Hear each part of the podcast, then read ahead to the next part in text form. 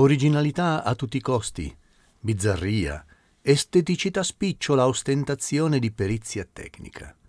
Queste sono le uniche definizioni che mi vengono in mente quando osservo certe fotografie che su Instagram raccattano una marea di like. Ci hanno sempre raccontato che prima bisogna imparare a fotografare, poi imparare a sviluppare nel modo migliore la fotografia. Per alcuni il percorso è capovolto. Persone che per passione o per lavoro sono espertissimi di software si improvvisano fotografi senza avere studiato per diventarlo. Fotografie dilettantesche e casuali, banali e insignificanti, perfino tecnicamente sbagliate, vengono post prodotte con i fiocchi e le frange, abbondanti effetti speciali e colori psichedelici, tutta forma e niente sostanza. E quando a qualcuno di questi io chiedo di definirmi la lunghezza focale di un obiettivo o di spiegarmi come si rapportano tra loro il tempo e il diaframma, detto così in modo semplice perché se parlassi di legge di reciprocità, che è poi il modo corretto per dire la stessa cosa, temo che mi ritroverei nel deserto, balbettano risposte impacciate e quasi sempre campate per aria.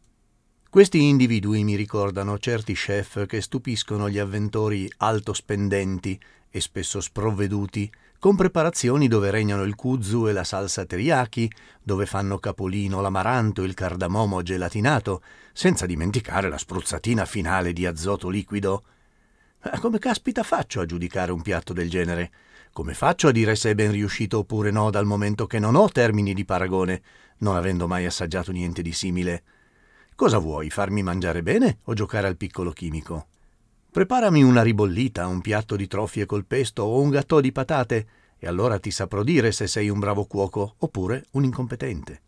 Poi, se quello che mi hai preparato mi sarà piaciuto, allora assaggerò volentieri anche la tua cocotte xas al tè affumicato, perché avrò capito che ci sai fare. Fuori di metafora, se vuoi che ti dica se sei un fotografo capace, fammi vedere visualizzato o stampato in dimensioni reali, il TIFF a 16 bit di una tua foto normale sviluppata normalmente.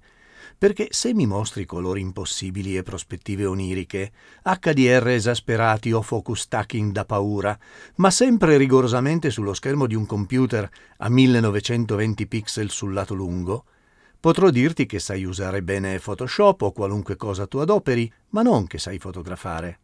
E fermiamoci qui all'aspetto puramente tecnico, esposizione, messa a fuoco, nitidezza, perché su inquadratura e composizione si aprirebbero ulteriori capitoli nei quali naufragare.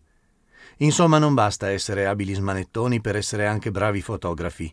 Se gli ingredienti sono scadenti, la pietanza, anche se condita e impiattata secondo i più stravaganti dettami della cucina d'avanguardia, sarà comunque una schifezza. Alla prossima!